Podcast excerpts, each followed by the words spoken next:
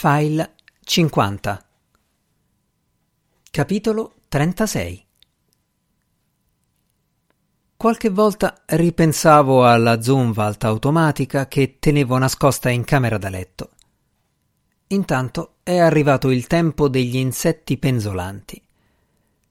Case bianche con bruchi che dondolano appesi alle grondaie, pietre bianche nei vialetti d'ingresso, è possibile uscire nel cuore della notte e camminare in mezzo alla strada e sentire donne che parlano al telefono.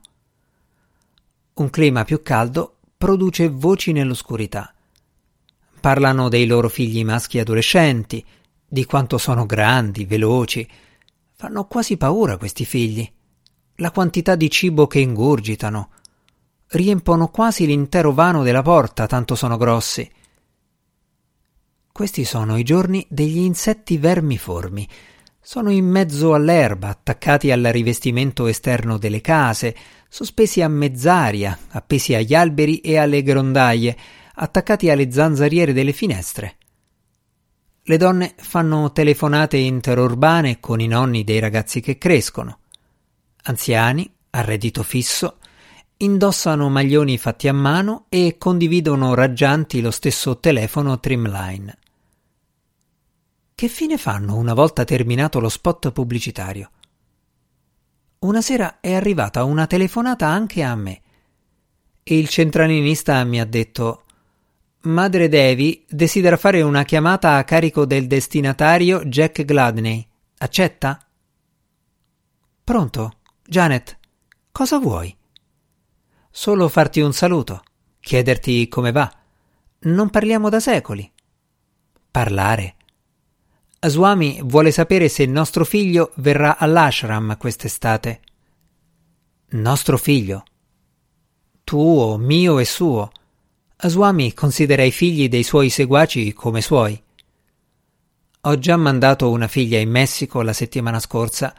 Quando tornerà lei sarò pronto a parlare del figlio.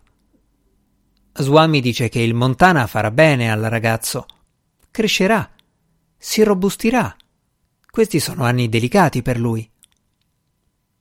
Perché hai chiamato? Seriamente. Per farti un saluto, Jack. Qui ci si saluta sempre. È per caso uno di quegli suami stravaganti con la barba candida come la neve, dall'aspetto un po' buffo? Siamo persone serie qui. Il ciclo della storia ha soltanto quattro ere e noi stiamo vivendo l'ultima. C'è poco spazio per la stravaganza. La sua vocina stridula mi rimbalzava addosso cadendo da un pallone cavo gravitante in un'orbita geosincronica. Per me va benissimo se Heinrich vuole venire a trovarti quest'estate.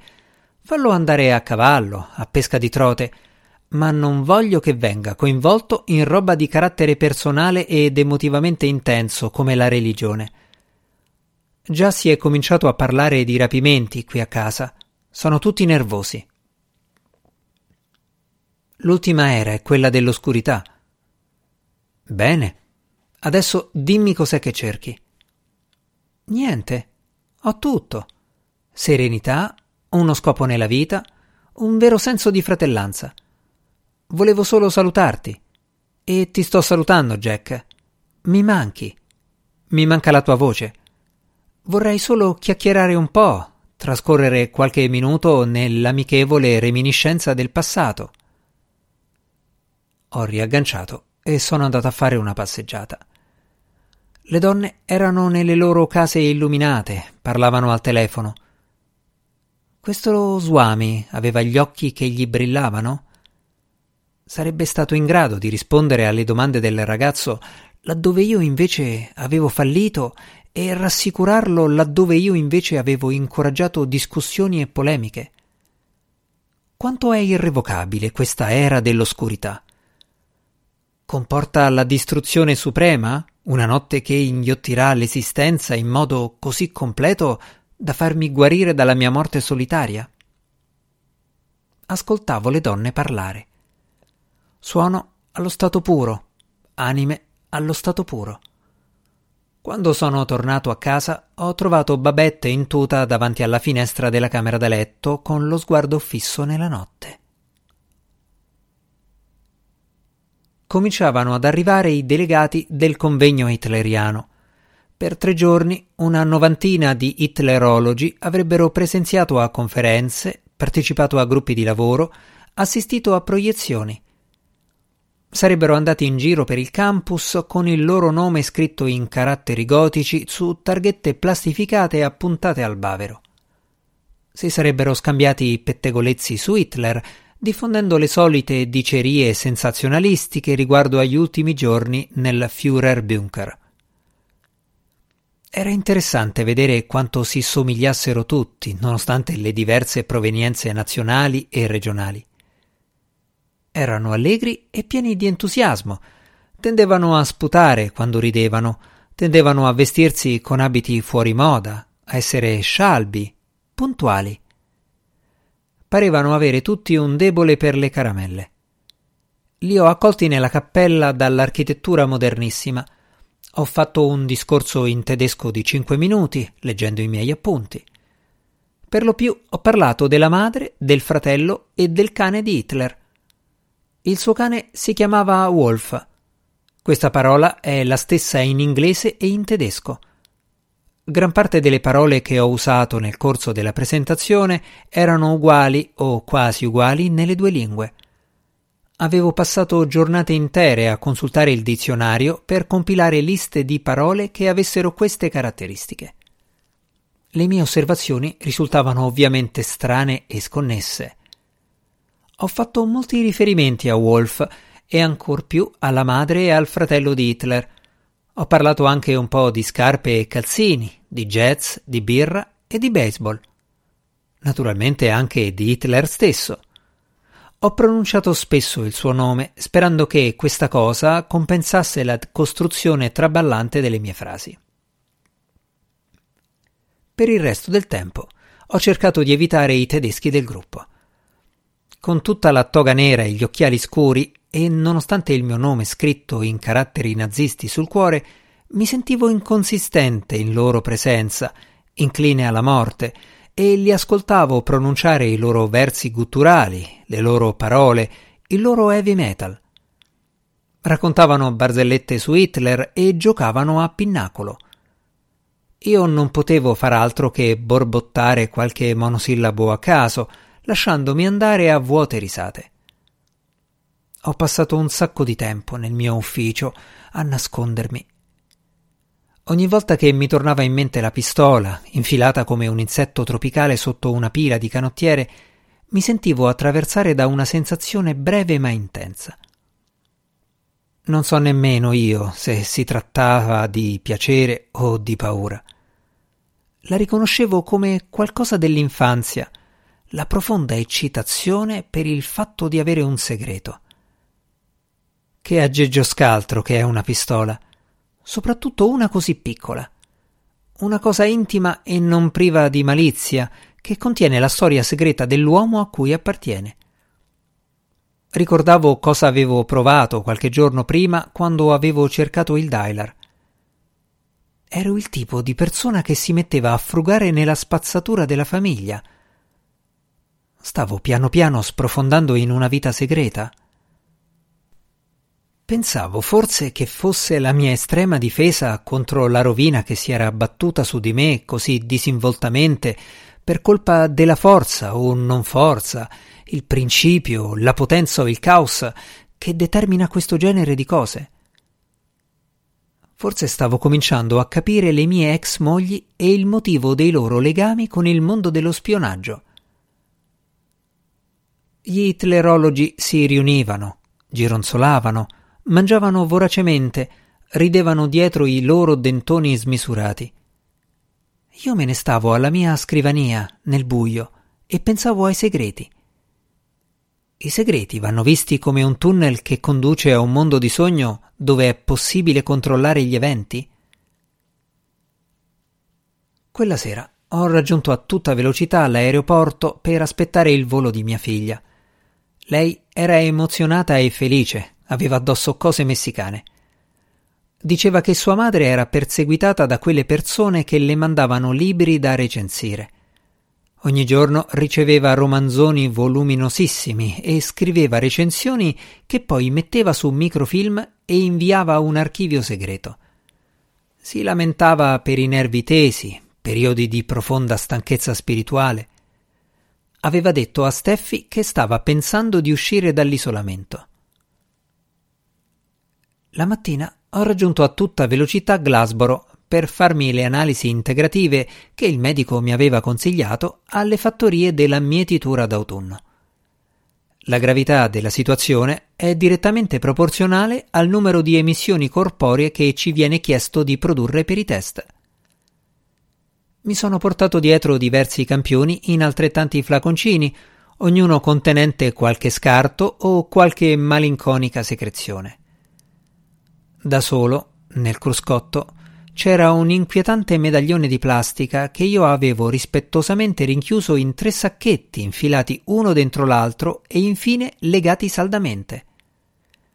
Lì dentro c'era un'impiastricciatura del più solenne degli scarti corporei, che sicuramente avrebbe provocato nei tecnici in servizio nel laboratorio quel misto di deferenza, timore reverenziale e terrore che tendiamo ad associare alle religioni esotiche di tutto il mondo ma prima dovevo trovare il posto.